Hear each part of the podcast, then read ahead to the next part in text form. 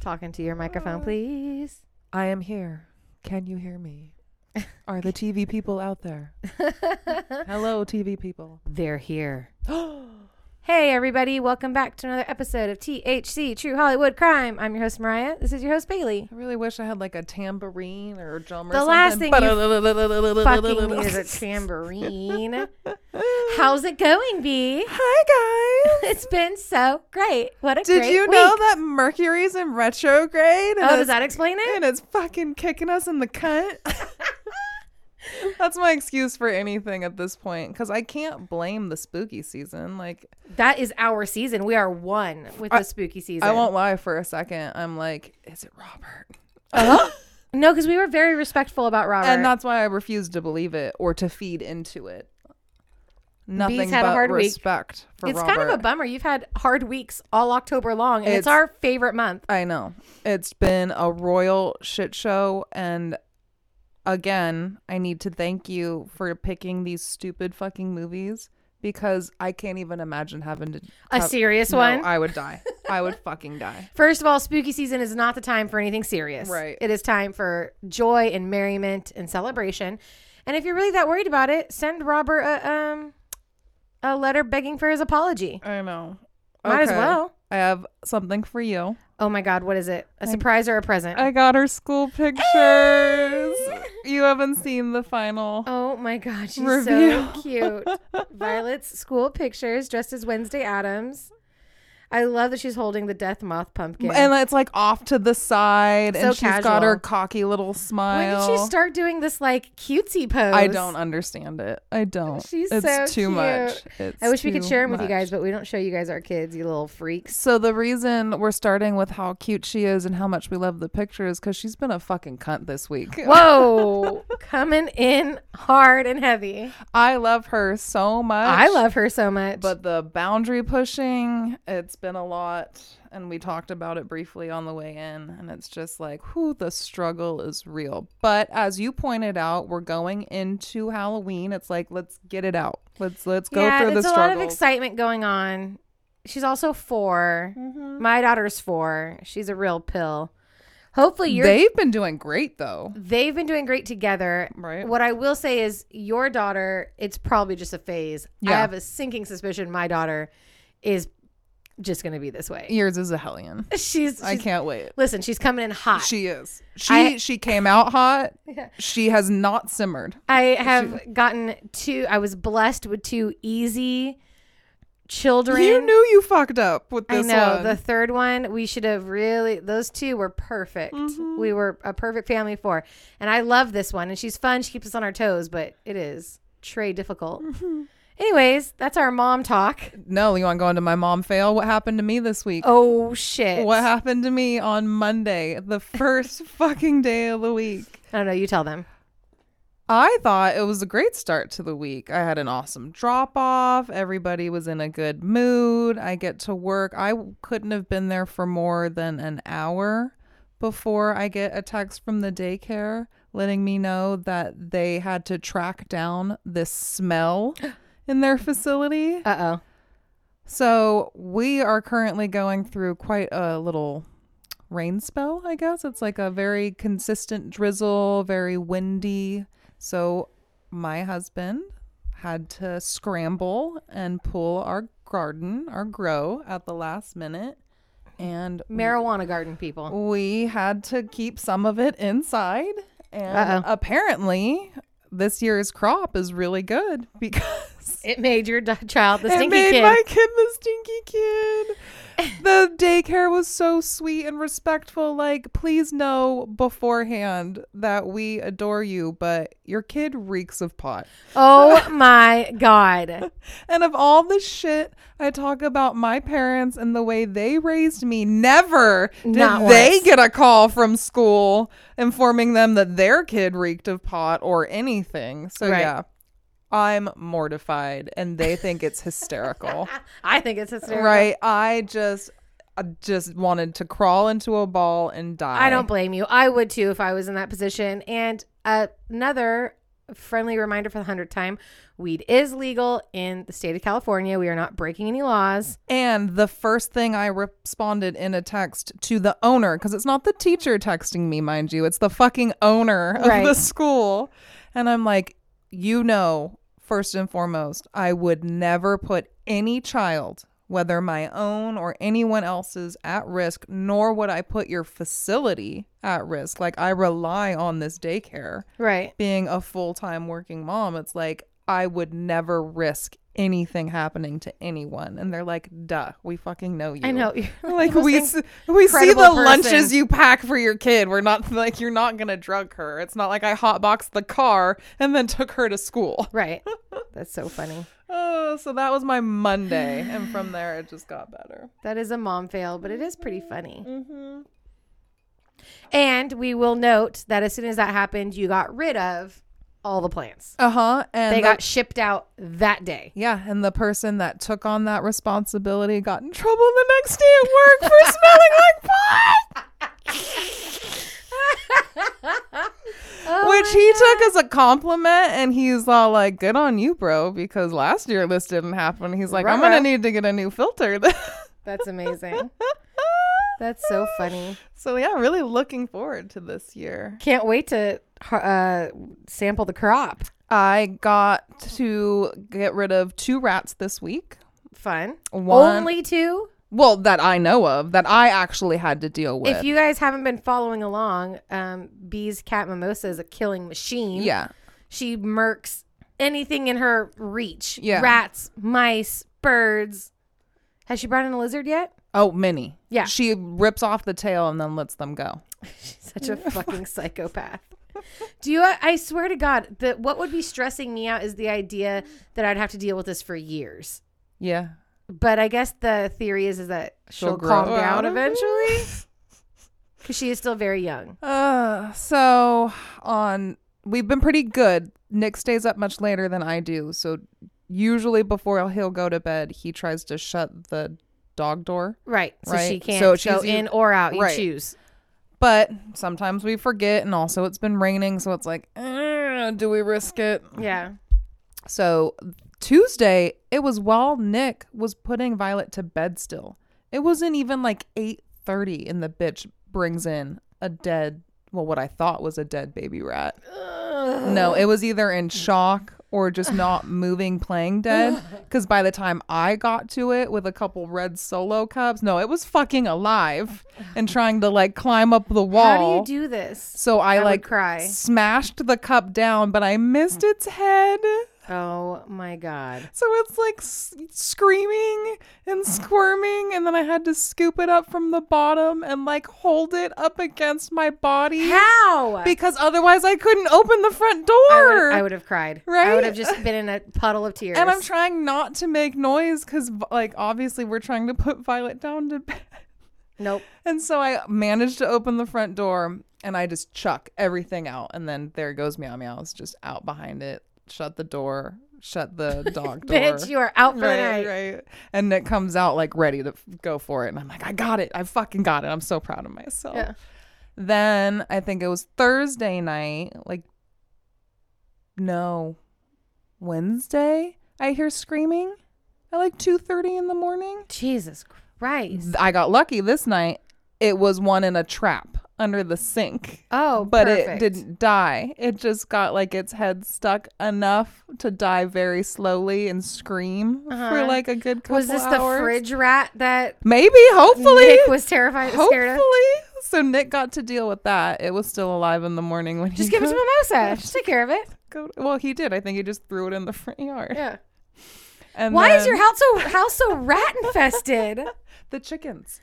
All the chickens that Oh. everybody has in the whole neighborhood. I don't have rats in my house. you don't have chickens and you Oh. don't have a cat picking them off and bringing them inside to play Thank with. God. She's the one bringing them in. This is making me never want cats or chickens. Right, that's all your husband's talked about.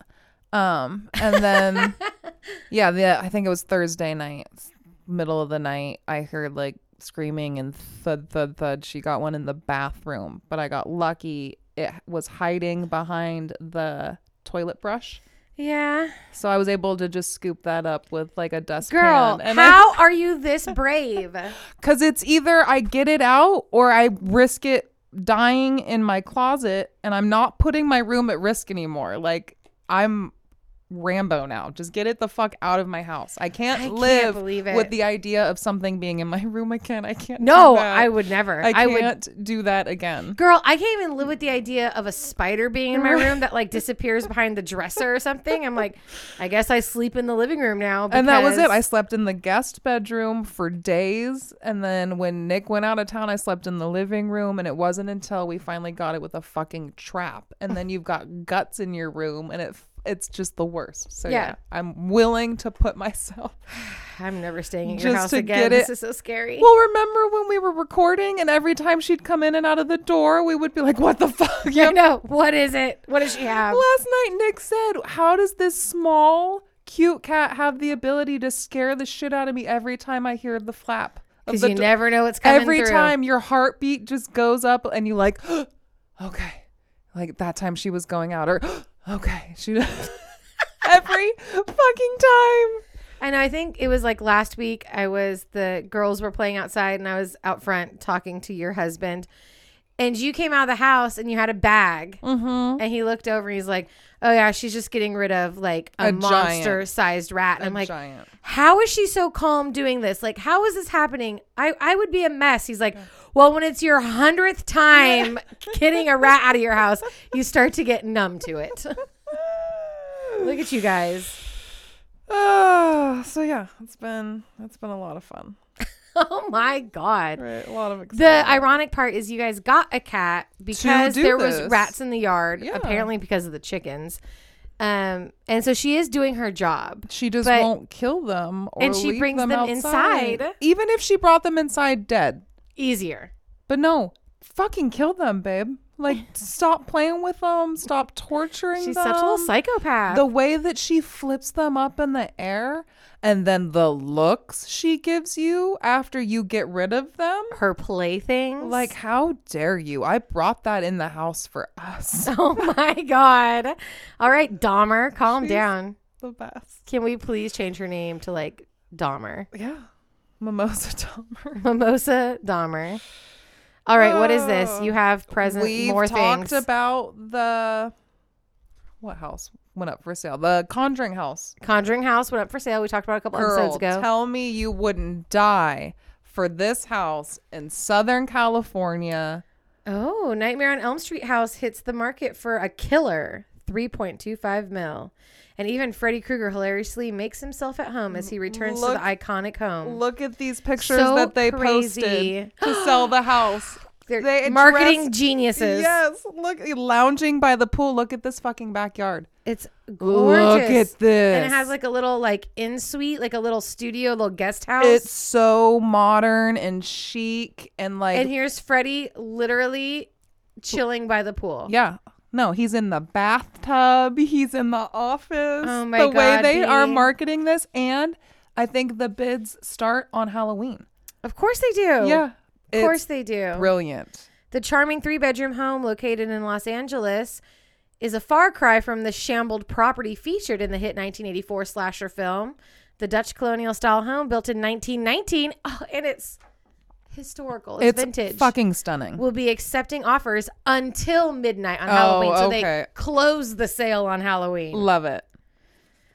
Incredible. And t- that's a huge fucking lot for Southern California. yeah, I mean, it better be because this house, quite frankly, is not a three and a half million dollar house, but it is in Los Angeles. In Los is. Angeles, it is. in the Bay Mhm. Area, it's like a five million dollar house. Right. But if you guys were to just see the house as is right now, just this picture, you'd be like, "What? Yeah. Like, do you know the type of house you could buy in Texas for three and a half Stop. million? You'd have an elevator.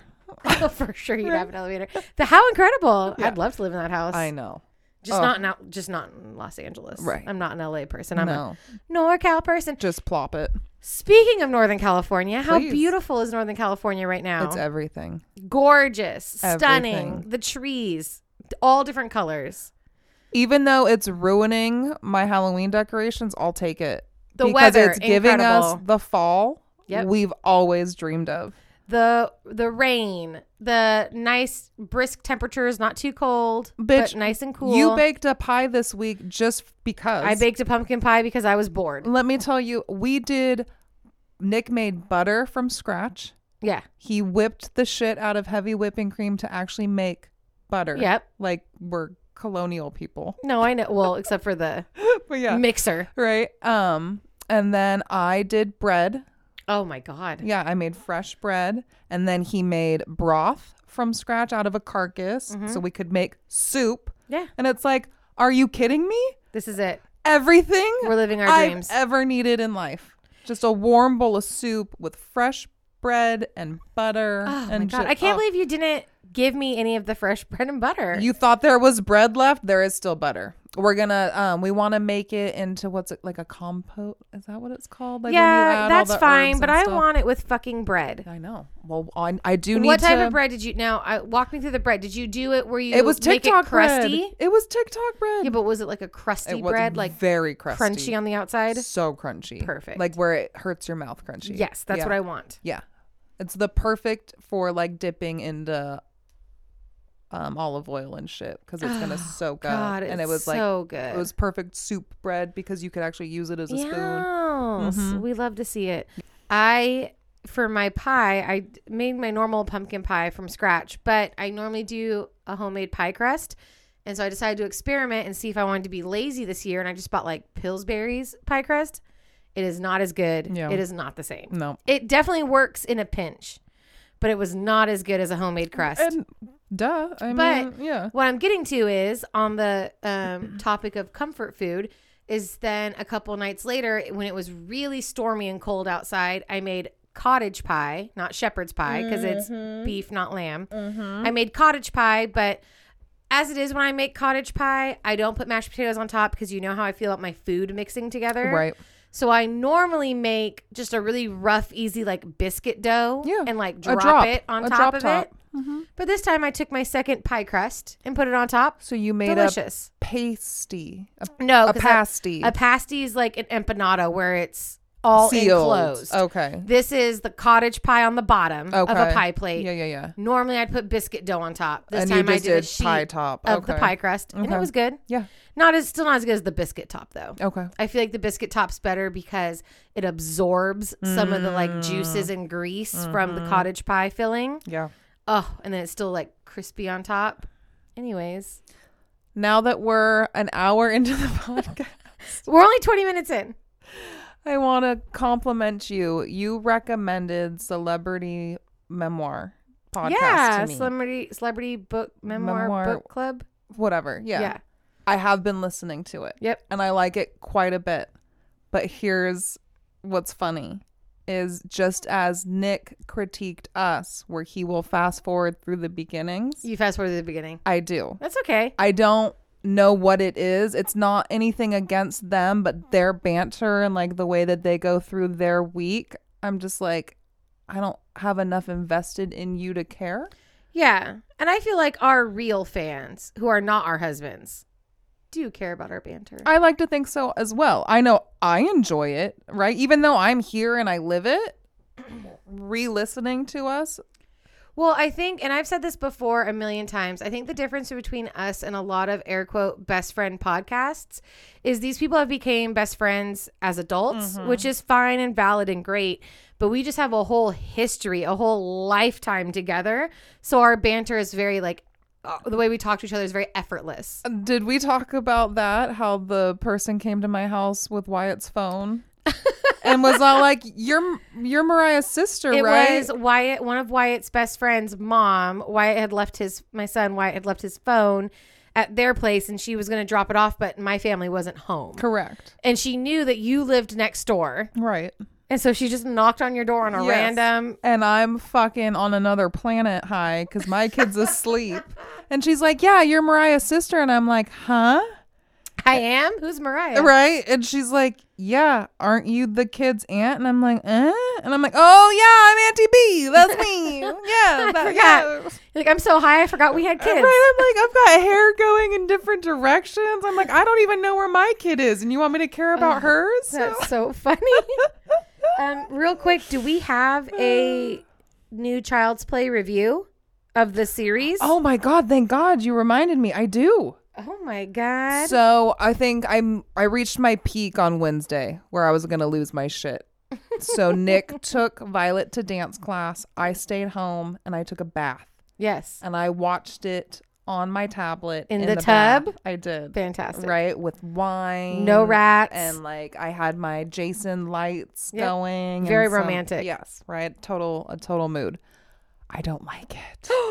I can tell you right now I don't like his face. I don't mind the doll of all of it, of all the things I don't like. The doll's not the problem for me. Mm-hmm. I don't like the acting. It's too teenage angsty Uh-huh. for me. Mhm. I don't really get where they're going with the story. Oh my god. I'm gonna give it another chance. I'm gonna watch the second episode, Okay. but I'm not thrilled so far. What I do have a good review for, and I was not expecting, I know what you did last summer on oh Prime. Oh, yeah. I watched Really the first. good? I do like that. Okay. I like the direction they're taking it. Mhm. They have updated the story, kind of added their own spin to it, but it's still very close to the movie, and I get all the same feelings. Great. We're getting the same cliffy, beachy town vibe. Mm-hmm. The even though the characters are very current and very relevant to now, you could still see the characteristics, the traits in each of them that very much mirrors the originals. Mhm. I like it a lot. Great. Mm-hmm. So that, and I was not expecting that. If you had asked me going into it, I'd have been like, I'm sure I'm gonna love the Chucky, and like they're probably gonna take a weird direction on that. Yeah, that. but opposite. Yep. Very surprised. Very happy. Fantastic. Maybe I'll watch it. Yeah. I never planned on watching the Chucky one. I just I knew it wasn't going to be what I would want it to be. Yeah. Um, I have been watching. I'm halfway through season three of You, which I know you don't watch anymore. Correct? Oh, we're going to. Oh, we just haven't had time. No, I thought you guys had started watching season one and you didn't like it. Oh no, we like it. Oh, perfect. Oh, we're up to date. So you will love Well, spoiler not like now, spoiler alert, spoiler alert, spoiler alert. Season three, you guys will love because it's basically dealing with marriage and babies. Yes. But it's the marriage of two fucking psychopaths. Right. But they somehow the writers are so smart where even though what Joe and Love are dealing with are so out of our realm and not They're still normal, relatable. They can totally make it still relatable to like Yeah. marriage and Mhm. parenting. Of course. And then you sprinkle in some of the like anti vax versus vaccinated stuff in there too. It's very, very modern and current. And I think you guys will like it a lot. I think you'll be able to relate to it a lot. So we were talking earlier off the pod. Um, we wanted to get through sex ed. Yeah. We wanted to just finish that, which we did last night before we picked up because we also have Big Sky to go back. Oh, my Lord. Right? and it's it's a lot to go back and forth. We like to kind of stick to one Yeah. thing and go through it. So that's definitely next up on the plate. Yep. I've been doing maybe an episode a night because I just Yeah. wa- Lou doesn't watch it, so I'll just watch it myself on my phone or whatever. Interesting. What does he not care for? I don't know. It's Lou. He doesn't like anything. I know. He doesn't like anything. Yeah. Is it popular? Did you say it was good? Then Oh, I- no, no. You'll love this. I've caught Violet watching like baking shows. My girl. Right? I've heard it in the background and I just assumed it was like a commercial on YouTube or something. And I asked her today, I'm like, what are you watching? She's like, the baking show? like, duh. And I'm like, what are, what? And she's like, yeah, they're baking cakes, mom. Like, stop. You're interrupting. Well, listen, you'll love this. Zoe's ne- Do we need to trade kids? Zoe is obsessed with the song "Hocus Pocus" by Insane Clown Posse. apparently, Yep, we're trading. right. What happened? What happened? she her favorite movie right now is Hocus Pocus, as But- it should be. But but she doesn't pick the come little Well, what it children," is- or Is I put she- a spell on you. she wanted to watch Hocus Pocus today? She watches it every day. And I couldn't find the remote this morning and I was tired. And I was like, can we just look up Hocus Pocus on your tablet? and we did on YouTube, and a bunch of clips came up. I'm like, perfect. All the songs come up, little clips. It's all she really wants to watch, anyways, right? But at some point on her tablet, I don't know how this happened, but the parental controls got turned off. And so she's like starting off with Hocus Pocus. And I didn't, do you know which song by ICP that is? No. Oh, it's your jam. It's from TikTok. It's the ha ha ha ha ha ha ha. Fuck you. Yeah. That's it. And oh my god. That starts to play. I have all. that CD. yeah. And I'm like, what the fuck? oh my god. and I'm god. like, we can't listen to this. And she is And jamming, It's such a good song. jamming out. She is in her zone. She loves it. and so I finally convinced her to turn it off. And then I went and I'm like, She'd be the cutest evil clown. Oh my god. she has the perfect little grin for She it. does.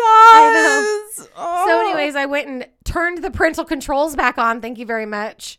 And put back on regular, nice Hocus Pocus. But yeah, that's her jam right now is ICP. I gotta so find her the her. edited version. No, I'm convinced that it's gonna be those two fucking constantly getting tr- in trouble, and um, your older's narking on them all the time, yeah, probably. all the time because they're so good. Like they're just hanging out with their friends, chilling, and they're gonna be like, "Oh my god, mom, look at those two! Yeah, There they go again." amazing. Mhm. Yeah, we They're so much. everywhere. They're so much like us. I love them so much. They are. We have created the next generation. They're even almost the same age apart it's as terri- us. It's terrifying. they look exactly like us. Mhm. They act exactly like us. yeah, it's the I end of the world. love them. It's the end of the world. Okay, real quick, and then I swear to God, we will We're so get sorry. into this episode, Oh. guys. You and I talked about off air last year, last episode. I'm already drunk before we start this fucking. It actual feels like episode. last year. Mm-hmm. Um, that perfume line, imaginary Yes, authors. yes. and I went through and told you all the crazy descriptions. Of course, I'll never forget. I'm not going to go through them tonight because it's a long list. But if you guys want to Google imaginary authors and go through the smelling notes of these perfumes, they are out of pocket. Did you pick your sample? I did, and I ordered it. Amazing. So then I think going from here on out, each week, You're gonna smell. I'll try a new one Yes. and give you guys a review. yes. Like there's one, um, a city on fire that smells like blah blah blah blah blah blah and a And burnt gasoline, match. right? Yeah, Yeah. like, all right. So imaginary authors, it's this crazy perfume company. I love I perfume. can't. And doesn't it come in a book or No, like a ju- shelf or? it comes in like a really pretty box, yeah. and I'm very happy to report you get eight samples Mhm. for thirty eight dollars. That's crazy. Feels like a great deal. It is. and the bottles are all glass. Yes. So wow. Yeah. The packaging. Mhm. The the hopefully The, the, wood um, box, the glass bottles. oh, It might be a cardboard box, but don't get too crazy here. It looked really nice. It does look like a we were also a Magnum and White Mm. Claws deep. I don't even. Yes, what an episode. so look forward to that, my imaginary authors review. Hey, if you guys have made it this long, do us a favor. Leave a comment, leave a five star whatever, a review. Whatever it is. Mm-hmm. Please. That'd a be heart, great. a bell, a thumb, a star, a ding. We are currently this is episode 58. This is our episode 3 or 4 of our spooky series. 4? Three. I think it's 4. Oh God! Because- the Exorcism, Robert the Doll, And Pol- oh, so this then is the fourth one. Blah, This is our fourth and final yes. episode in our spooky season series leading up to Halloween. We are taking an actual break for Halloween. So we decided to go out on a Halloween high note and bring you not a true crime story by any means, but a story that is so special to me. Incredible. A story that I have loved my whole life ever since I was a little girl and probably really laid the foundation for my love of not only like Halloween stories, but also like American folklore Yep. and like colonial folklore. I love that shit. Can you see how thick my Yes. stack is? Thank God, because my stack is very shallow. yeah. We are doing the legend and uh, it's not a true story of Sleepy Hollow. Yeah. And I'll give you some history of the famous legend. Shall we do rules briefly, quickly? Really quick, our THC patent pending down. drinking game. I don't need that fucking list, Okay, Bailey. I can raw dog it. Woo! Whoa. Woo!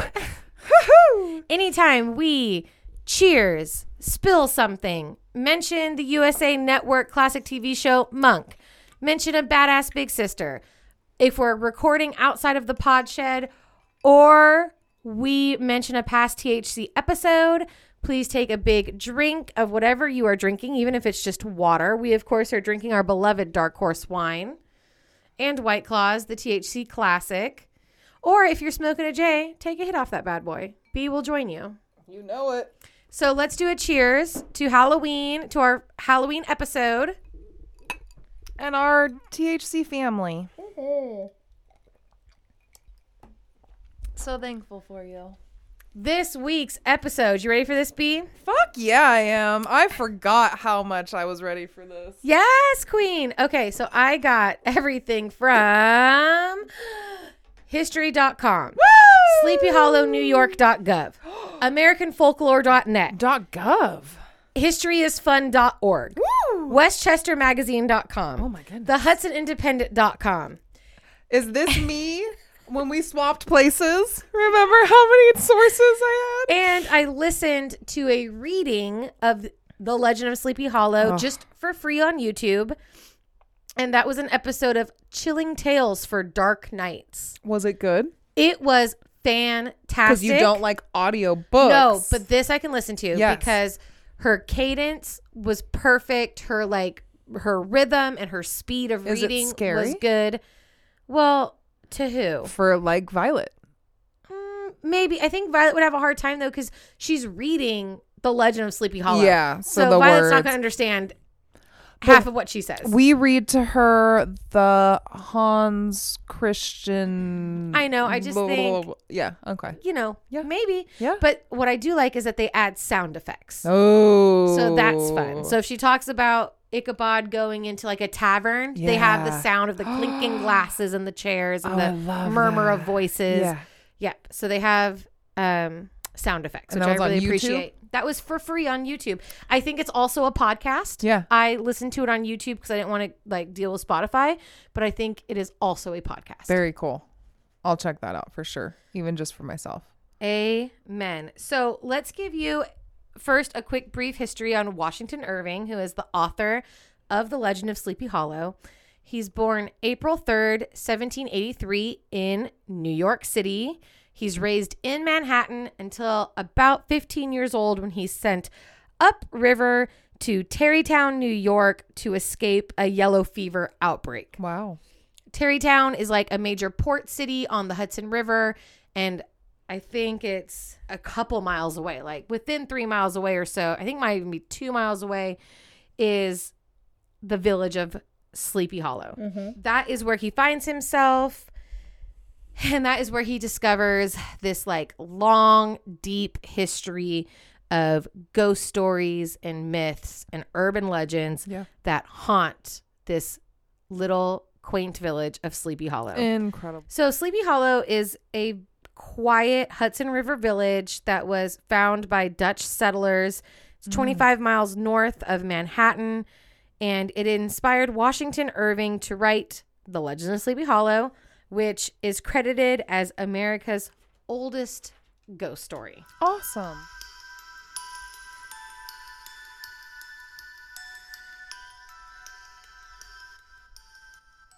So the legend of Sleepy Hollow takes place in 1790 post-revolutionary war. Ichabod Crane is a school teacher from Connecticut.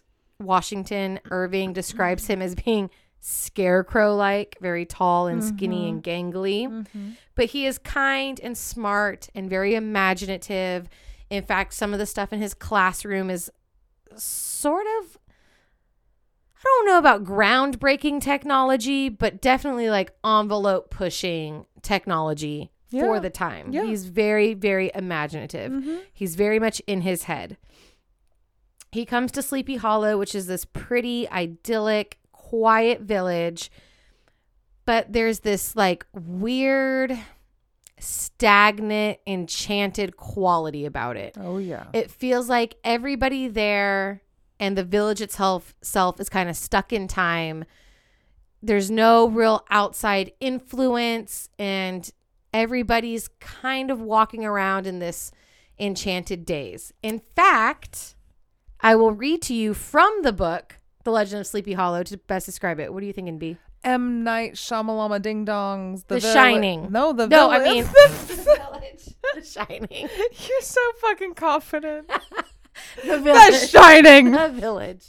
Very much the Village. Yes. Yeah. So let's read from the actual Legend of Sleepy Hollow how Washington Irving describes this hollow. A drowsy, dreamy influence seems to hang over the land and to pervade the very atmosphere. Some say that the place was bewitched by a high German doctor during the early days of the settlement. Others that an old Indian chief, the prophet or wizard of his tribe, held his powwows there before the country was discovered by Master Hendrik Hudson. Certain it is, the place still continues under the sway of some witching power that holds a spell over the minds of the good people, causing them to walk in continual reverie.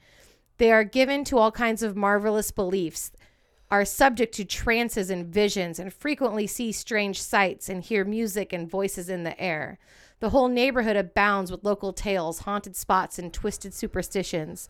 Stars shoot and meteors glare often across the valley than in any other part of the country, and the nightmare with her whole ninefold seems to make it the favorite scene of her gambols. Ooh. So obviously, this place is filled with these old myths and ghost stories, which Ichabod eats up because they are told to him in abundance by the women of Sleepy Hollow. The women. Ichabod doesn't make a lot of money as a school teacher, and so as sort of payment, he kind of bounces around people's houses. And they like feed him and entertain him and just kind of let him like hang out. Sure. Yeah. Okay, how do I sign up? Go ahead and feed me and entertain me. Tell me your local ghost stories. Yeah, I'm down. Now, of all these ghost stories, the HBIC, Hey. the head bitch in charge, Yes. is the headless horseman. Of course. He is the main ghost story that gets passed around. It's the story of this soldier who lost his head in the Revolutionary War. You can see him riding his horse at night on these small, quiet roads, mainly by the old Dutch church, still searching endlessly for his head. head. And if you get to this like bridge on Battle Hill, you cross the bridge and he will follow you to a certain point and then disappear. Yes. Ichabod, meanwhile, meets and falls for a woman named Katrina. Katrina's a dime piece. She's Oh, a yeah. 10 out of 10, Oh baby. yeah. And there are many men in the village who want her hand. They want to be her suitor. Amongst these men is Braun Brom Mm-hmm. von Brunt, aka Brom Bones. Great name, Brom. We Mm. love it. BB. He's got a big personality. He's really outgoing. He's I've known as being a BDE. That's right, baby. BB got BDE. He's known as being a prankster and also being like the best horse rider in the village. yes, please. So he is Mr. Popular. Yeah. A village, a local hero, if you will. Yes. Yeah. He likes to intimidate Katrina's suitors away from her Mm-hmm. because he's trying to get in that. Mhm. Uh huh. And he tries this with Ichabod. He tries to physically intimidate him, but Ichabod is smarter than that. And he avoids him, and it doesn't work. Hmm. So then Brom Bones takes to what he does know what to do, which is he basically just starts pranking Ichabod a lot to the point of like making Ichabod's life a living hell. Yep. Kind of like a poltergeist. Kind of, yes. Now, Ichabod's invited to a party at Katrina's parents' house. And Ichabod's kind of like the life of the party. He's like the guy, which Cool. is really fun. He's like, oh, it's going to impress Yeah. Katrina. But then she doesn't really talk to him, and he's pretty heartbroken about it. Of course. So he gets on his horse that he borrowed from the family that is hosting him at the moment, and he starts walking home depressed. And earlier in the story, um, Washington Irving really goes into the fact that when Ichabod's going around at night in these like little sleepy roads of the village, you're he's always spooked out. He always thinks he's Yeah. seeing like an apparition or a ghost or a this He's or a that. anxious. He's anxious, and like I said, he's very imaginative. He's very in his head. Well, on this night, he does see a figure, and it becomes apparent that it is the headless horseman. He is riding without a head on his big black horse. He's got his, I think he's carrying his head, and he starts chasing Ichabod. Ichabod is not fast enough, and he gains on him, and Ichabod goes to the bridge on Battle Hill where he expects the horseman to disappear, but this horseman does not disappear, follows him across the bridge, throwing his head at Ichabod, knocking Ichabod off his horse, and that is the last Ichabod Crane is ever seen in Sleepy Hollow. Wow. The next day, the horse, Ichabod's horse that he was riding, goes back to his owner. He goes mm-hmm. home with obviously no Ichabod Crane. A search party goes out. They find hoof prints next to a smashed pumpkin next to Ichabod's hat. Wow. And it is still up in the air of whether or not this was Brom Bones playing a prank on Ichabod to finally run him out of town. Or was this the headless horseman that then captured Ichabod and took him away forever? Incredible. What a story.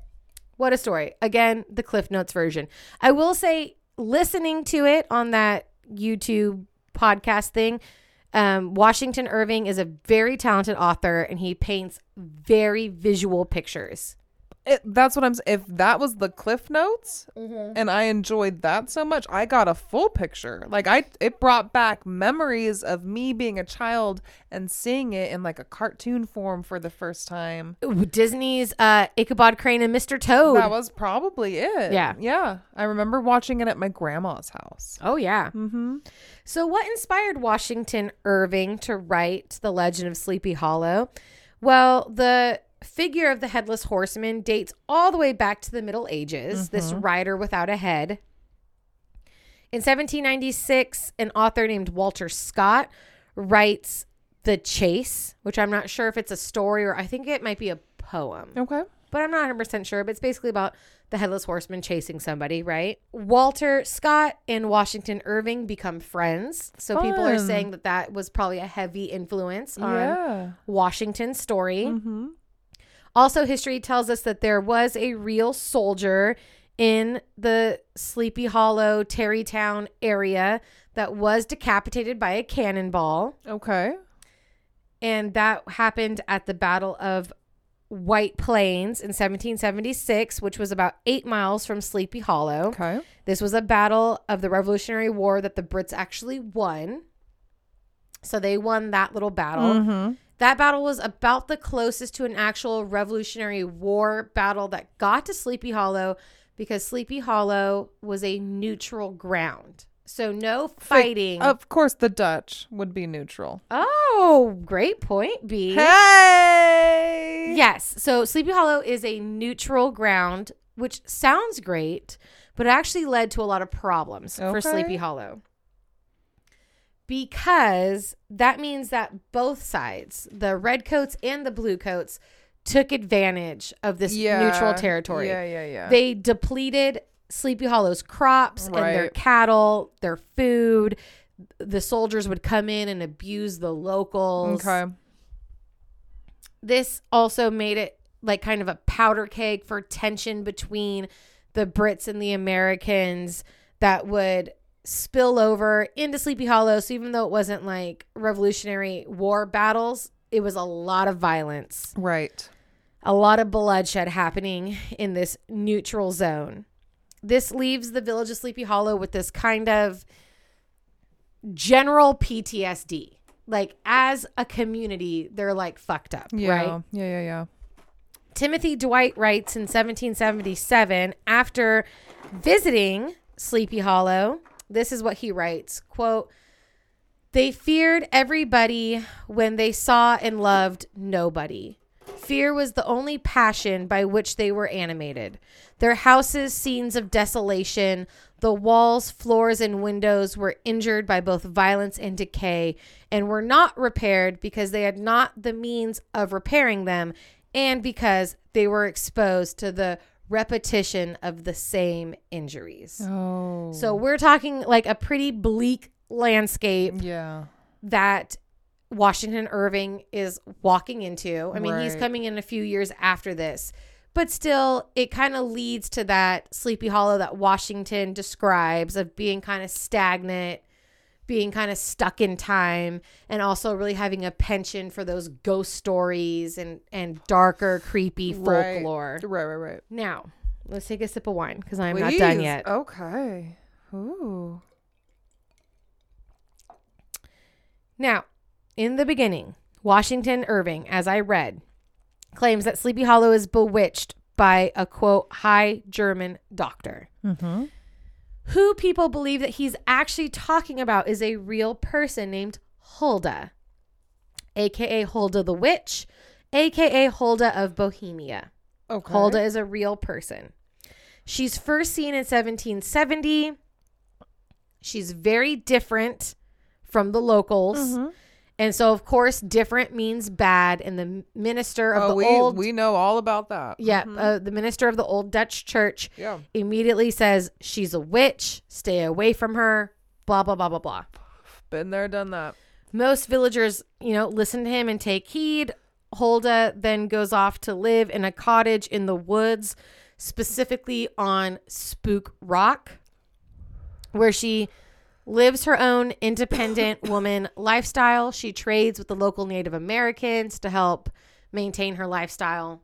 Fantastic. Yes. So when people are sick and starving from all of the bullshit that both sides of the war are putting them through by killing their cattle and eating their crops and being abusive pieces of shit, Hulda would deliver food and herbal remedies to their doorsteps in hand woven baskets that she wove herself, which of course is like notorious as being like a witchy thing to do Oh, okay.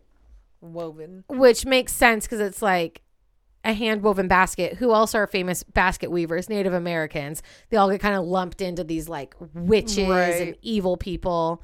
Anyway, she would leave her hand woven baskets of food and herbal remedies on the door of sick and starving people. Some people declined, but over time, more and more started to accept it out of desperation, if nothing Yeah. else. And when those things would help and get them healthy again, they would be so grateful that they would go to her cottage in the wood and, woods and leave her presents as a thank you. Okay then. Despite being an outcast and despite being a air quote evil witch, at one point the villagers have had enough of the abuse, especially from the Brits. The Brits have kind of moved in and being dicks, and the mm-hmm. villagers form a militia to stand up against them and be like, "Fuck you, Yeah. get out of our village." Okay. Who's the first one that grabs a musket? Our girl, our girl Hulda. Why not? She grabs a musket. She meets up with everybody on Battle Hill. Yes. Where she personally takes out several Yes. British soldiers before, unfortunately, Hulda is shot to death in 1777 on Battle Hill. Okay. Now, the local militia at first were just going to let her body lay there and rot. Yeah. But the men in the militia whose families that she had saved or helped were like, no, that's bullshit. Yeah. So they picked her up and they carried her back to her cottage in the woods where they found not only a Bible, but they found a bunch of gold that she had been collecting that she then willed to the widows of the Revolutionary War in the village of Sleepy Hollow. Hmm. So she left her worldly possessions to fellow women and widows of the war. Yes, she did. Okay. Thank you. Today, of course, we now know it, whether she's a witch or not, she is somebody to be celebrated. You can celebrate Hulda on Hulda night and Sleepy. Was that a spill? Oh, thank God. It was a paper spill. Hey! You can celebrate Hulda on Hulda night in Sleepy Hollow with a lantern walk and campfire stories of Hulda. And in 2019, she got a new memorial because, by the way, after the whole taking her back to her cottage thing, they did decide that she was worthy of being buried at Old Dutch Church Cemetery, Wow. which was a very big deal back then for a single woman who they thought was a witch. Obviously. They buried her in sacred ground. Yeah. So she is still buried there, but now she has a new memorial that reads Hulda of Bohemia, which is where she is from. Apparently, do you know Bohemia is a country or like a region? I only know of Bohemian Rhapsody. You know? Uh, No, I definitely knew it was like a place. Well, good for you. I didn't. Okay. So you new- thought it was like bohemian chic. Like, yeah, yeah, yeah. So she, her new marker says Hulda of Bohemia died 1777, herbalist, healer, patriot, Yes. felled by British while protecting militia, buried here in gratitude for her sacrifice. That's respectful. there you go, Hulda the witch, the We second most famous person coming out of Sleepy Hollow. Get a like a happy ending. Like like that's a fairly decent turnaround on her story. it's great. Yeah. And it just goes to show back then anything could make you a fucking. She weaved baskets. They're all uh, Witch! Witch! Oh, that bitch! Fucking try to give me healing medicines in a basket. And real quick, we'll tie this up with our boy Washington Irving. Of course, he wrote Legend of Sleepy Hollow. He also wrote a story which is so funny because I don't think I've ever read the origin story of this, but I've heard the story a million times, which is Rip Van Winkle. Mm-hmm. He is the one who wrote Rip Van Winkle. He inspired the first real American authors like Nathaniel Hawthorne and Edgar Allan Poe, who both listed him as major influences on their works. Incredible. He invented the word knickerbocker, which, ah! If you're a basketball fan, you will know that the New York Knicks are technically the New York Knickerbockers. They shortened it to Knicks so it wouldn't be so goddamn embarrassing. That's so cute. And he wrote a story about Christmas where he brought back these old kind of English, meaning like British Christmas traditions that had kind of died out in the New World Like in America. whiskey. Maybe I don't know, but Okay. he just brought back like old timey British Christmas, Mm-hmm. including stories of Saint Nicholas who flies over treetops in his wagon. So some could say that Washington Irving is responsible for bringing Christmas as we know it to America. Oh. He lived out the rest of his life in that Tarrytown, New York area. He died November 28th, 1859, and he was buried in Sleepy Hollow, New York. There you go, guys. The history of the real life Sleepy Hollow. I hate history in school, and that was so much fun. So much fun. So much fun. I loved the Hulda part. yes. And I'm going to try to tie her in. I know that's how I got on the Hulda thing because I remember there being a lady in the Uh, woods in Sleepy Hollow. For sure. And that's the path I took. And then I realized that Yeah. Hulda actually had nothing to do with it. But it doesn't matter. We got her it's in still fun. it's still fun. That's what tonight's episode's about. It's our Halloween episode. Yeah. And now we are an hour in. So are you ready to talk about the movie? Oh my god, with my fucking like 17 pages of notes. It's the Halloween extravaganza. He's okay. So obviously Tim Burton, right? Incredible. Tim Burton, 1999, Sleepy Hollow. I'm gonna do my best not to fuck it up. It's so detailed and well done. Yeah. It's so beautifully put together. yeah. It's Oh. easily one of my favorite Tim Burton movies. And I feel like it It gets slept holds on up. a lot. It holds up over time. Mhm. And it could be that I'm such a Sleepy Hollow fan in general. Right. But I do love this. I'm a big Tim Burton fan, and this is easily one of my top five favorite Tim Burton movies.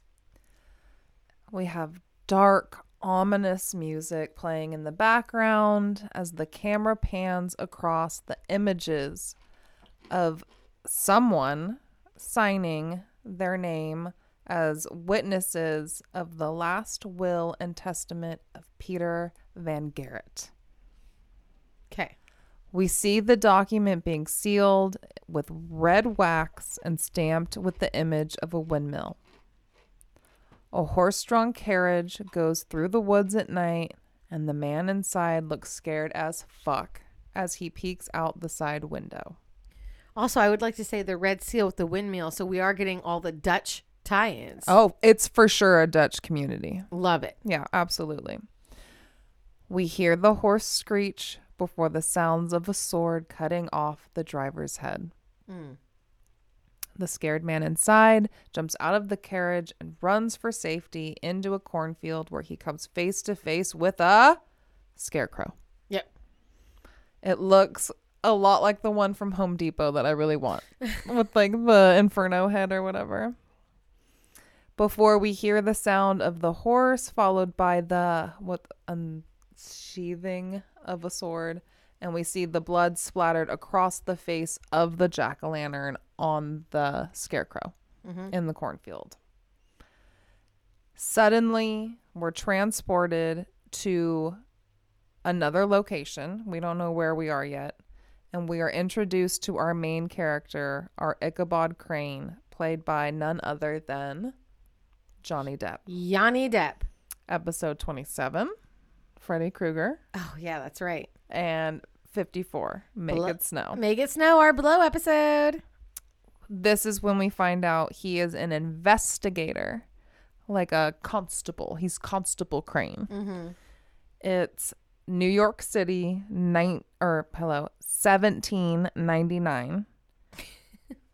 He's trying to convince some guy to allow him to perform an autopsy to determine the cause of death of a body that they found in the river. But it's the fucking 1700s or whatever and the guy's like you found him in the river it's pretty obvious that he drowned Right. like we're not just gonna go cutting into bodies you fucking weirdo. Like this is like not the norm. So he's very much looked down upon. He's like we aren't heathens. And we see Ichabod stand before court saying that our justice system is flawed, jail's full of innocent people, very woke for his time. Yes, we love him. Yeah. He's like innocent people um, are being set up because we refused to use up-to-date science and facts and we only believe what makes sense to the human eye. So like you said, he's very he's got like his own ideas and he's like beyond the times, right? Very imaginative. They don't appreciate his criticisms at all. so they're like, guess what? You want to go chop up bodies? Go to Sleepy Hollow, They got plenty. a distant Dutch community outside of the city where three people have been killed in a fortnight. Which is two weeks. Yes! Way to go. Thank you. Thank you. That is all that British media I consume. I'm gonna drink to that. They tell him, take your fucking weird ass experiments there and good luck. like, we're going to talk about Sleepy Hollow. Go cut up some bodies. They're like, when you do find the killer, though, right? Because, you know, whatever happens, happens. They're like, bring him back to our court for justice. Just little sweet constable Ichabod's going to bring in this Yeah, yeah, mass yeah. murderer. Mm-hmm. He is very nervous and anxious and very pale and frail looking. So I would go with that, right? That whole vibe. He's, you know, up for the challenge. He packs up. We see him releasing this little bird he has in a cage. What's it? A cardinal or something? I don't know. Whatever. Is it red? Yeah. Cardinal. Yeah. Releases it Oh, It's symbolic. It's whatever. He's going through his notebook while he's in the carriage on his way, and it's full of sketches and notes about the murders and the investigation. And we see these strange markings on the palm of his hand. It looks like he was poked by something. When he arrives in Sleepy Hollow, it's like the town that dreaded sundown. Hmm. Like he's walking through the town and everyone's slamming their door shut and locking their windows and there's like a night guard getting ready and they're We've done an episode on the town that dreaded "Oh, sundown. yes, what episode have. was it? I didn't write it down. it's like episode four. Hello. I can look it up while you talk. Um, but it's very obvious. Um, and we see the guy getting ready for his shift where he's like supposed to look out over the woods, right? Ichabod is making his way to a very large mansion. And while waiting at the door, there's this couple in the shadows, fucking hot and heavy, getting at it like right at the door, like making out, hands all over e- all over each other, but we don't know who they are. We don't get to see them. Inside the mansion is a party, Hey. right? We talked about a party in your story. we see a girl blindfolded playing a game called like the Pickety Witch. Right? Mm. Pickety Witch, Pickety Witch, who's she gonna give a kiss? Um she chooses Ichabod. Oh, but is she still blindfolded? Yes, not doesn't- so knowing. doesn't count. And Brom Brom Bones. is very upset. He Who's is, Brom played by? We don't know. Nope. Some nobody. Mm-mm. No one significant to us. And he is not having it, demands to know who this stranger is, just walking in and getting his kiss. Ichabod dismisses him and asks for the head of the house of Baltus Van Tassel. Baltus is Dumbledore. Which one? What do you mean? There's more. God damn it. There's two Dumbledores. The first one died. So there's a Dumbledore for one and two, and there's a Dumbledore for three through eight. I, don't fucking know. You're gonna have to tell me. I just took There- the wind there- right out of your sails. There's a follow up for next week. We haven't had a follow up, or well, we're not doing one next week. But we I'm gonna a- do a follow up right now, Mm. and because all I have to do is look up the cast, and I will tell you which Dumbledore. I'm like, we haven't had a follow up in a while. But anyways, so the young lady playing this fucking witch game, Baltus's daughter, Katrina, is played by Christina Ricci from episode 36, Monster. And Baltus and his wife are explaining that they're hosting the party to just bring light on these dark days that have fallen upon their sleepy town. Also, it's the second Dumbledore, Thank you. and I will tell you my favorite Dumbledore. Love it. I controversial opinion time. Did not like the first Dumbledore. well, cheers. Cheers to that. We got the good Dumbledore. We got the good one. a lot of people in the Harry Potter world prefer the first one, and I quite frankly don't know what fucking books they were reading Hey. because the first one is nothing I trust your taste. like the book Dumbledore, and the second Dumbledore is much more like the book Dumbledore. Not even gonna question. great. Should we pause for some rain? ASMR. Uh, AS. I think the rest of the country is used to hearing rain. I think it's just us that's like just- Oh my it's God, so beautiful. It's the best half of the country's like, yeah, it's snowing here. Yeah. Dum dum, move on. But it does sound great. And right, it started right before. Oh, you finally did it! You finally made the noise. it's been ten episodes. Do you remember that person I said commented that whenever you make a noise, that we should add it to the drinking game? That whenever you make that noise, and I I don't know how many episodes it has been, Uh, like a million? but do you remember that? yes. That's the noise. That- you haven't made it since. But she said, anytime B goes, we should drink. So shout out to you. I'm so sorry oh I can't remember your God, IG handle right now. It's been so 8, long. but B finally made the noise. How ex- what an exciting And you time. remember. I did remember. Well, here's I've been you. listening for it every single fucking episode. The fact that you've forgotten to remind me of certain things, but you've remembered this. Oh, Yeah. Incredible. Well, then. I don't even know where I am in my notes. God. We're only on page two. Okay. Okay.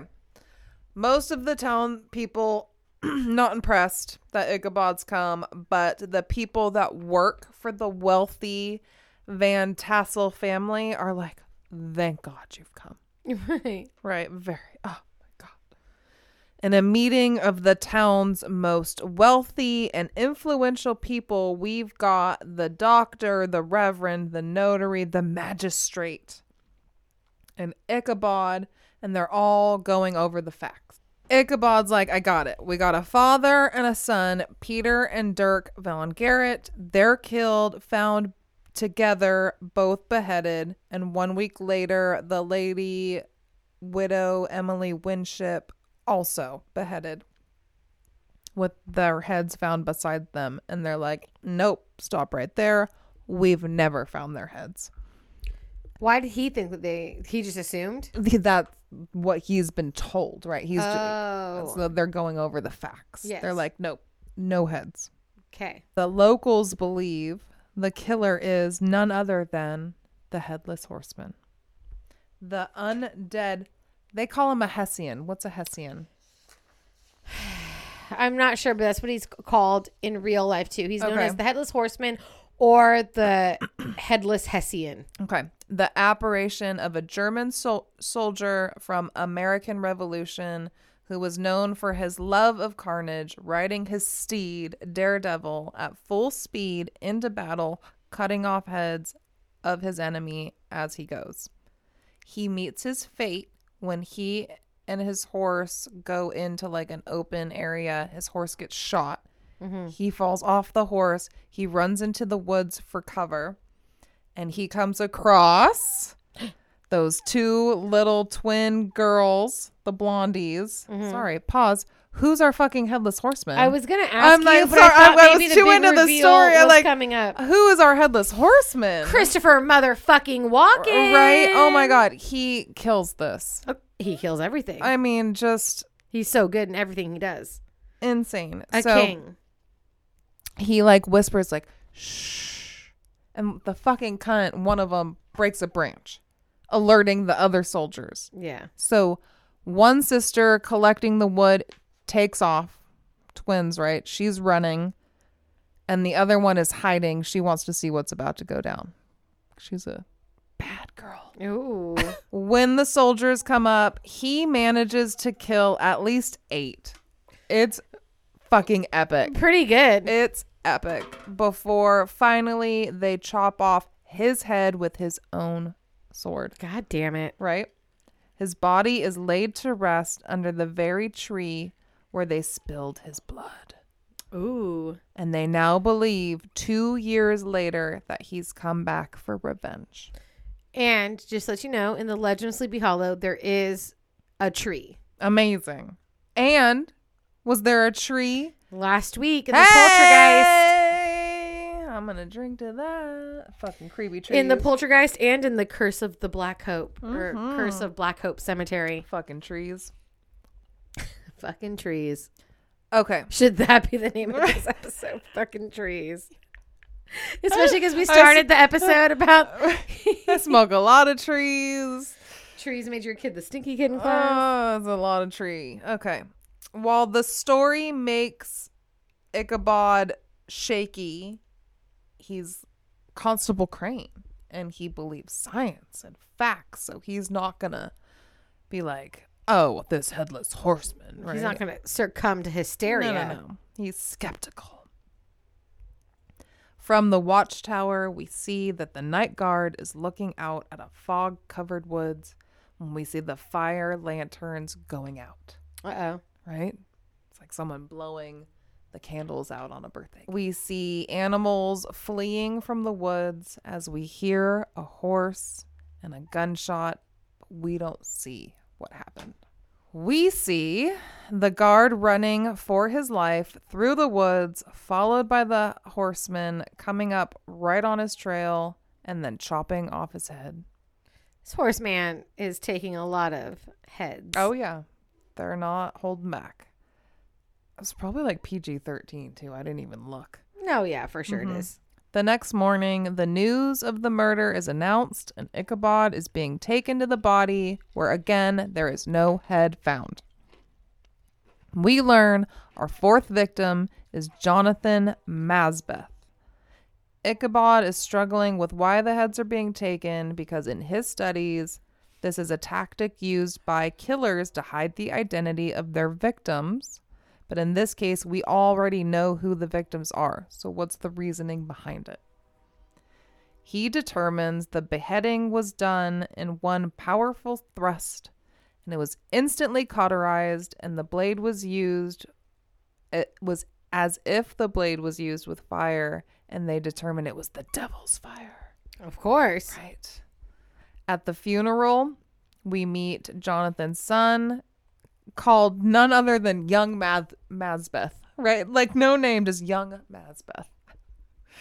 And Ichabod is informed that um,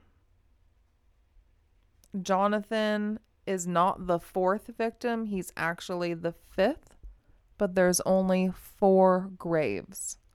Mm. So, little brain teaser there.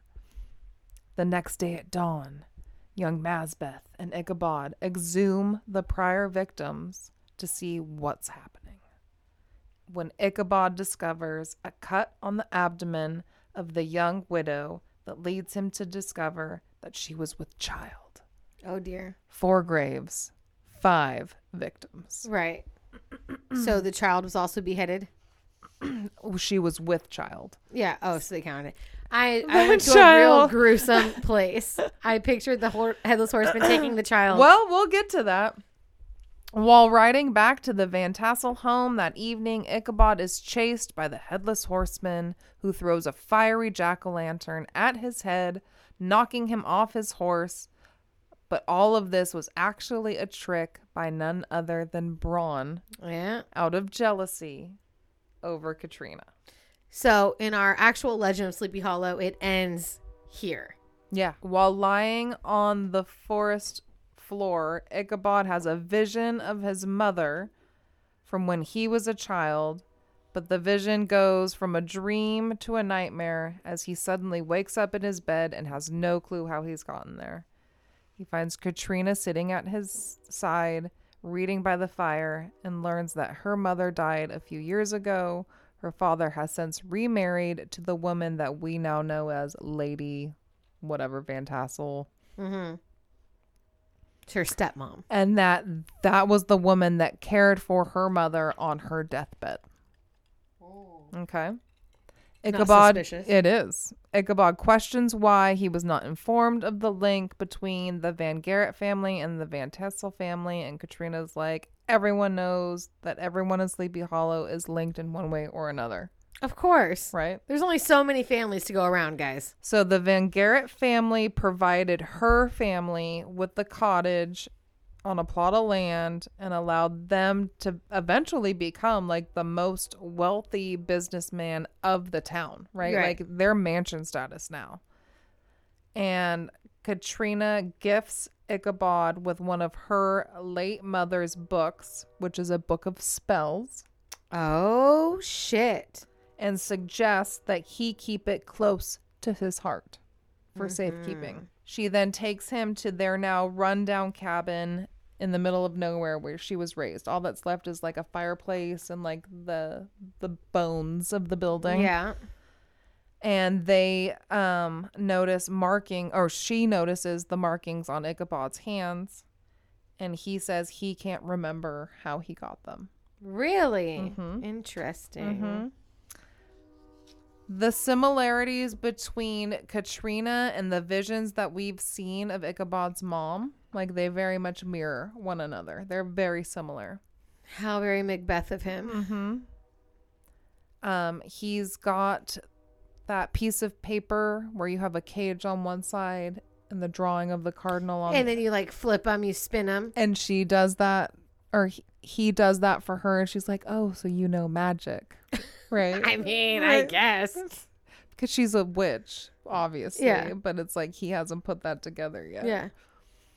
So, walking about town, Ichabod sees through a window the most influential man, again, the magistrate, arguing about something where eventually he packs up his shit and he decides to leave town. The magistrate, not Ichabod. Yeah. Ichabod confronts him, like, What's up, bro? Like, why are you leaving? And he is like, What's up with the widow's baby? Ichabod demands to know the name of the baby's father. And just then, the horseman comes and slices off the magistrate's head Oh shit! Right in front of Ichabod. right in front of Crane. Dang. Ichabod thinks, obviously, now the horseman is going to kill him, and he passes out, but he's left alive.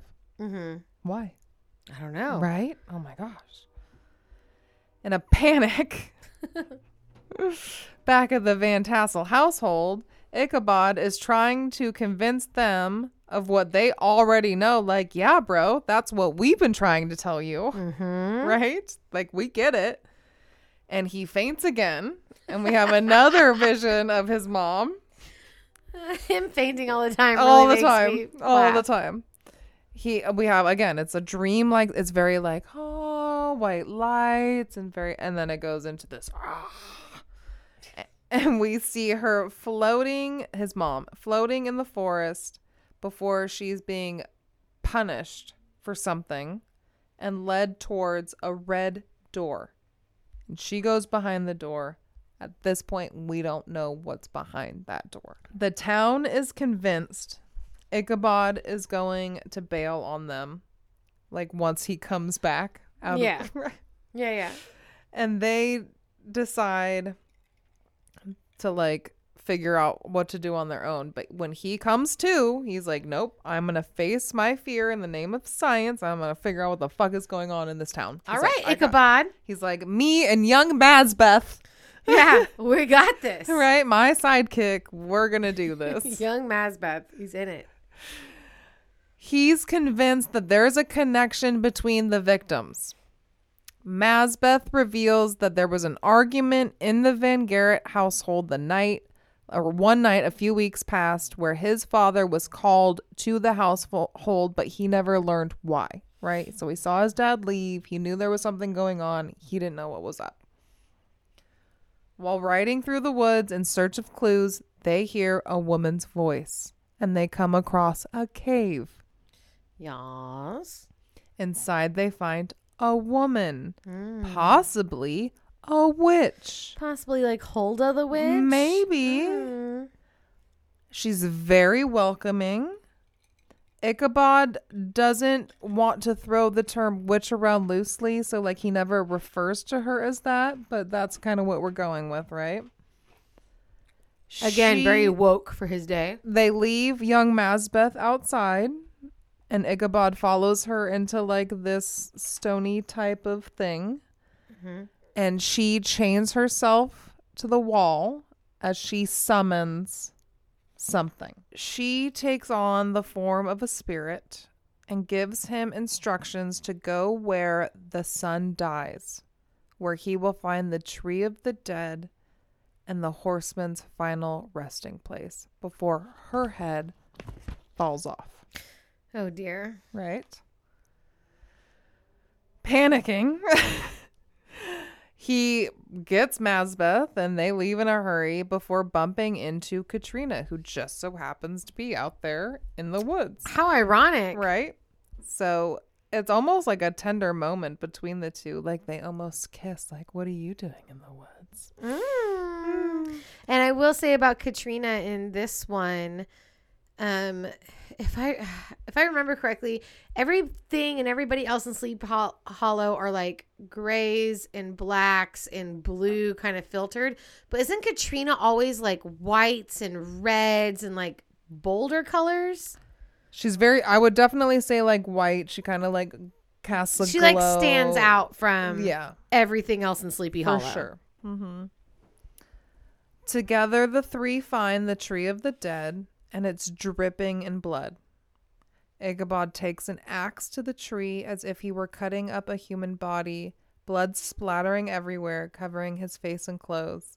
And he peels the bark back as if he were peeling human flesh away from the bone, Perfect. finding the severed heads of the stolen that were stolen by the horsemen Yes. right within the tree. They see a sword that's kind of grown into the roots, and they dig away at that and find that that is the horseman's grave. As the soil's loose, right? It gets obvious someone's been digging there already, and his head's missing. This leads Ichabod to deduce whomever stole the head is trying to control the horseman and is using the tree as a portal, allo- allowing him into the living world. And soon after, we see exactly this happen. Okay. The tree opens, mm-hmm. the horseman comes out, frolic into the woods, and Ichabod follows close behind, but he can't keep up and loses him in the fog. We see the horseman go into the village. He kills the village midwife, her husband. She does her best to try to hide her young child under the floorboards, but the horseman knows that he's there and he does kill. I know. He he gets them all. He gets the whole family. Katrina's toy boy, uh, toy boy, boy toy, Brom is the night guard on this night. He hears the boy scream and he arrives too late as we see the horseman walk out of the house with a sack that's clearly full of their severed heads. Crazy. Man, this movie has a lot to do with the village. The two are very similar. Brom puts up a good fight, but even with the help of Ichabod, who arrives just in time to see what's going on, they are no match for the horsemen, and Ichabod is stabbed through the shoulder, but Brom gets sliced in half from the waist. It's rough out here, Brom. Ichabod regains consciousness when he's back in bed at the Van Tassel household. He's being cared for by the town doctor while we see Katrina somewhere else in the house brewing some kind of potion. Mm-hmm. Right? We can only hope to help Ichabod. One can hope. Right? Back in Ichabod's room, we see Baltus and the doctor um informing that the horseman is like killing targets before Ichabod passes out again and has more visions of his dead mom. And finally, in this vision, we see him go behind the door. And it looks like a torture chamber, right? There's just fucking weird devices everywhere. And it looks like a tomb where you would Uh-huh. keep like a mummy Mm-hmm. right? And he sees the eyes of his mom and it scares him. So he jumps back and he like puts his hand down on something that's covered in spikes, right? Impaling his hand with all the little spikes. Mm-hmm. When he wakes up, his hand is bleeding Uh-oh. as if it was a fresh marking. mm-hmm. Okay. Also, beforehand, before the dream ends, the tomb bursts open, spewing out blood, Mm-hmm. and the dead body of his mom being like thrusted out. Like, t- Fun. it's a very aggressive scene. Luckily, when he wakes up, Katrina's there to comfort him. He passes out again. Finally, the next time he wakes up, the lady Van Tassel is there by his bedside, for some reason cutting up an apple for him to eat, as young Masbeth brings him some water. Ichabod and Masbeth confront the notary who confirms the conspiracy. They reveal that the first victim, Peter Van Garrett, had secretly married the widow Winship, who was pregnant with his baby. What we saw at the very beginning of the movie was the new will and testament naming the rightful heir to his estate being this new woman. Oh, shit. Damn. From this, Ichabod infirms that all the victims thus far were either beneficiary beneficiaries of the estate or were witnesses of this new will and testament.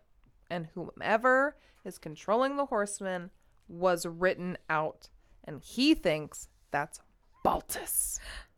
Oh, Dun, my dun, God. dun. Upon learning of Ichabod's accusations against her father, Katrina tries her best to burn any evidence that would confirm this. Ichabod finds her at that burnt down cabin in the woods or whatever. Mm-hmm. And they have this big fight, and it's a whole blah, blah, blah. Ichabod is in his room when he finds Katrina going through his shit. And when she leaves, they f- see a tarantula crawl underneath his bed. Mm-hmm. Ichabod screams like a little girl and jumps on a chair. This like vision of Ichabod as It's- like an anxious, It's scared, best. constantly passing out. All the time. is so funny. So young Masbeth is like, I got you, bro. Like Yeah. they move the bed and there's this diagram diagram drawn in chalk Mhm. underneath his bed and he's like, It's witchcraft. Someone's trying to like plague me. Mm-hmm. Okay. He thinks it's bad. That night, Ichabod and Masbeth see Lady Van Tassel sneak out to have a booty call in the woods. Oh, with who? We don't know. During the romp, she grabs a dagger and slices the, slices her palm open and rubs her blood all over whoever it is that she's getting down with. Kinky. Mm-hmm. Ichabod returns to find that um whatever Katrina was doing in his room, like she's gone through all of his stuff, right? Mm-hmm. Everything that he had written down. And so he doesn't trust her anymore. And so back at the Van Tassel household, Ichabod is running into the lady of the house who he just saw fucking someone in the woods. So he also doesn't trust. Her hand is bandaged. And she's like, I know you saw me. Mm-hmm. So they have a confrontation. He promises to keep his mouth shut. Just as her husband Baltus comes in to inform that there's a town meeting because the notary has killed himself.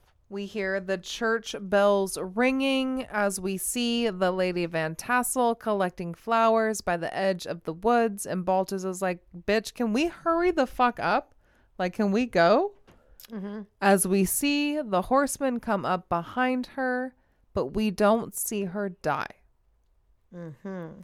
Instead, we see everyone else gathering at the church, including Katrina, as her dad rides up and informs her of her stepmother's death and that the horseman is following right behind. So everyone is like panicking. Yeah, of course. Right. Once in the church, Baltus announces that the horseman has killed the lady Van Tassel. We see the horseman just outside through the windows circling the church. He cannot enter. So instead of like going over the bridge and disintegrating, like he can't go onto church grounds Sacred ground. because he we see him throw something at the ground and it disintegrates Right. right? So he's like, well, can't do that. Katrina is sitting on the ground drawing another diagram, right? We see this, no one else does. As the chaos is going on, all the witnesses of the testament turn on each other. So we see first the Reverend kill the town doctor Oh my god. by smashing his head open with a wooden cross. Everyone's just panicking. Yeah, Mm-hmm. because it's like, well, fuck, the horseman knows, like, we're gonna die anyway, so I'm just gonna kill you, and then hopefully he won't kill me. And then Baltus shoots the Reverend in return before the horseman decides to get Baltus with a makeshift harpoon through the window. Incredible. It was. So we see this Baltus guy get harpooned with like a fence. What is it? A picket? Whatever. Like through his body. yeah. Pulls him through the window out the church. His head gets shoved in between the fence posts. Yeah. And then the horseman circles back, gets the head. Katrina's screaming. It's a mess. Okay. So clearly she's watching her dad die. So Katrina passes the fuck out and she drops the chalk, which alerts Ichabod, and he sees the diagram that she drew on the church floor that matches the diagram that was under his bed. And he's like, What the fuck? It seems a It's- little sus. It's sus, right? it's He's like, sus AF. Mm-hmm. Okay. She is taken home to rest, and we see Ichabod attempt to leave, thinking he's figured everything out. He believes now that Katrina's the one controlling the horsemen. Yeah. On his way out of town, we see the Lady Van Tassel's body being taken into the morgue, and once again the cut on her hand. But sometime, or for some reason, Ichabod's like, there's something about the cut on the hand that makes him reconsider. He's like, something's up, Mm-hmm. something's not right. He finally looks through the book Katrina gave him, the book of spells that belonged to her mom, and finds the diagram she drew was actually a protection spell.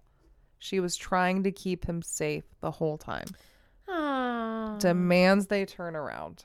And when he examines the body of the Lady Van Tassel, he realized the mark was made post mortem. Mm-hmm.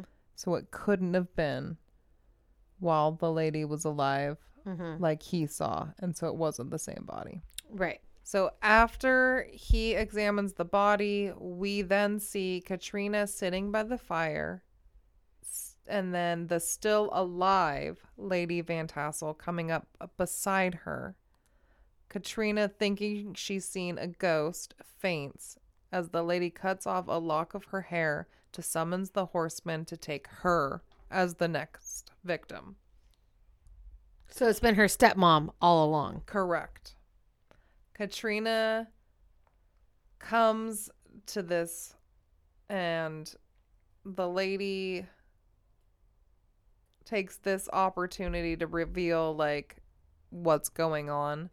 That she and her family had lived in the house, that the cabin in the woods or whatever, Yeah. that was given to Katrina's family, right? So they picked kicking one family out and giving it to the other, evicting them with nowhere to go and nothing in their name. So she was one of the little girls in the woods that day. Oh. She was the one that broke the twig that alerted the soldiers that killed the horseman, resulting in his death. She offered herself to Satan Damn.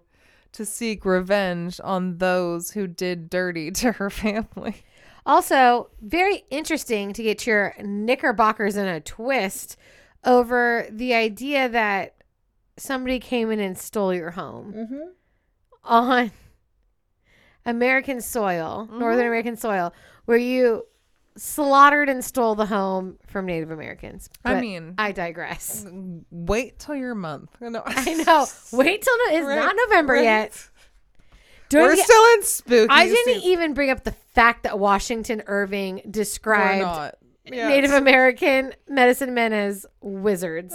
as wizards. as a wizard. Ah, hey, anyways, we are talking some Harry Potter references. that's right. Oh my god. so yeah, she offered herself to Satan to seek revenge on those who did her family dirty. We see her kill some random woman that she used as the body replacement for herself. And we see the she fucked the reverend in the woods, wiping the blood all over him, and that she also killed her twin, Damn. who was the witch in the woods. She cut off her head with the axe. That was the twin. Was the witch in the woods? Yeah. Oh, interesting. Mhm. Fortunately for Katrina, young Masbath saw what was going down. He tries to sneak up on the lady from behind, but obviously she can sense him coming. So Masbath and Katrina run away as Ichabod is coming in the distance, and the horseman is also on their trail. Ichabod gets in and they try to barricade themselves in the windmill, but obviously the horseman is too strong. So they escape from the top by hanging from like the blades of the windmill. Yes. And they set fire to the windmill with the horseman inside. But is that going to be enough? I mean, it's not enough for Jason or Michael, so I don't know why it'd be enough for a ever horseman. worked? Didn't fucking work for Chucky either, right? Doesn't work for any Burn them. that motherfucker. In all fairness, it kind of worked for Chucky a a little minute, bit, yeah. but yeah, it didn't stop him mm-hmm. permanently. So now we've got a race by carriage into the woods, and the horsemen hot on their trail. And they, the horseman leaps from his steed Daredevil onto the carriage, where Ichabod does his best to defend them, and Katrina's steering from the front, and they're fighting on the top. And Ichabod instructs Masbath and Katrina to jump from the carriage onto the horses just in time as they hit a branch, detaching one from the other. And then he jumps from the carriage to the thing that carries everything, right? So he's like hanging behind the horses as they mm-hmm. run. And we see the headless horseman just kind of like go off into the woods. Then, just as we think the horseman is gone, he comes back. He's about to cut off Katrina's head, and Ichabod finds his skull.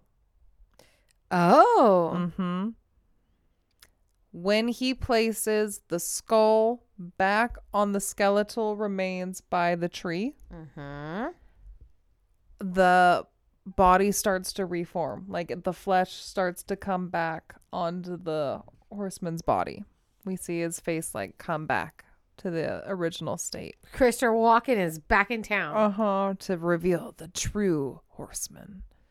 Katrina and Ichabod embrace, they see that the fucking witchy woman or whatever, the Lady Van Tassel, the horseman has figured out that it was her. So he got her and he's carrying her by horse, by steed. And like right before they go back into the tree, he bites her face. It's almost like a kiss, but it's Okay. not. He's like biting her whole outer mouth. Okay. It's a whole it's a whole fucking moment. All right. And then he carries her like, yeah, bitch, karma's fucking here, right? You Mhm. broke that twig into the tree and her hand is sticking out as the tree closes. Bye, bitch. Right? It's it's a it's a whole thing. Okay. Yep. I got it. I got it. Um, Is it at the end? Yes. I have literally one last bullet, and I'm like, nope, yep, yep, yep, yep, yep, yep, yep, yep. All right. Give it to me, baby. Uh huh, uh huh. That's right. With peace, finally in Sleepy Hollow, we know that that bitch Van Tassel is in the tree, and everyone else. That bitch Van Tassel might also be the name of the. There's a lot to choose from. we see that Ichabod and Katrina and young Masbath all return to New York to start their new life in the dawn of the new century. The end. Bum bum bum. Ba-da-da-da-da. Beautiful. Oh my god. What a movie. Oh my goodness. what a so recap. Detailed and so well made and the acting is so good and it's just ugh. It was great. It was fun to listen to it again because I've seen it a million times, but there's still things I forgot about. There was so much I forgot. Again, so great. The I, time- I own it on DVD. I see, and I only have it on VHS. Whoa, it's ancient. Mm-hmm. Ancient. How many knives do you give it, B? Okay. For the story, like for the actual whatever. I'm, I'm As a person watching the movie, forget the story of Sleepy Hollow. As a movie, how many knives? I mean, as a movie, it's a four. four. But you want to compare it to the original Sleepy Hollow, The Legend of Sleepy Hollow by yeah, it's Washington like a, Irving. It's like a two. yeah. Yeah, It doesn't yeah, stick too yeah, close. Yeah, yeah, yeah.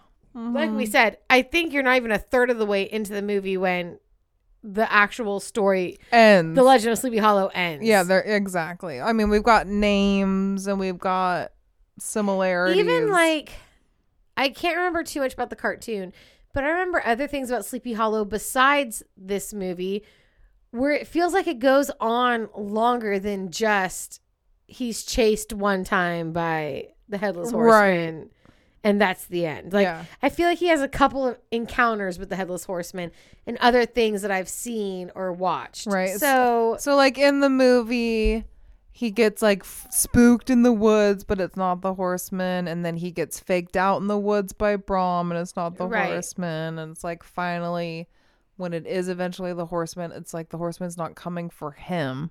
right. Mm-hmm. All right. But as a movie, you give it a four. Oh, it's a yeah. I mean, it's a great fucking movie. It's a great movie. I'm going to probably watch it before Halloween Yeah, because it's the perfect weather for it right now. and I think it's perfect for your kids. Have they seen it? No, of course not. I haven't. I think I think it's great for them. Okay. I think it's going to be really good because even it though it's violent, it's not gory. Right. It's not like you've got blood. I mean, besides the, really the tree was probably the, most the bloodiest. graphic. Yeah. Yeah, the tree's probably the scariest part where he's just whacking away at it and just blood's all. no, over I'll definitely Yeah. watch it with them for sure. Mhm. Um, my oldest has been begging me to watch Child's Play, Yeah.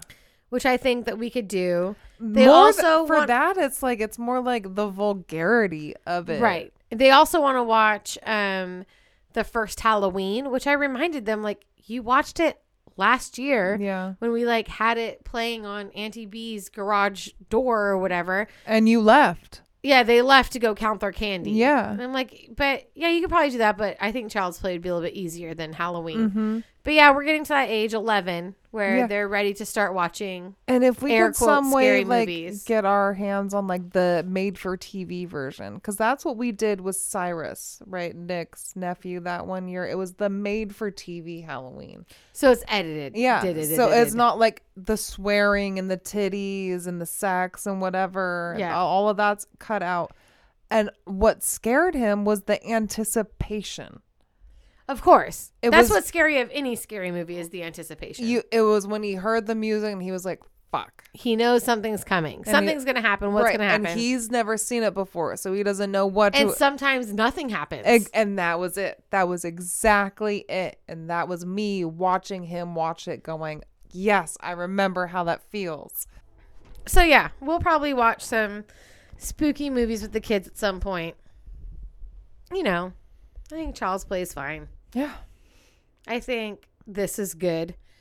Even like I know it's not a scary movie, but I've been putting it off till they were a little bit older. But I think my oldest could really get into like Lord of the Rings, which I know is not a scary movie, but there are like some parts of Lord of the Rings that get like kind of dicey. Absolutely. the the wraith riders and all of that shit when they're following them through the Shire and outside of the Shire, that gets kind of scary. Uh, she's not going to do Buffy.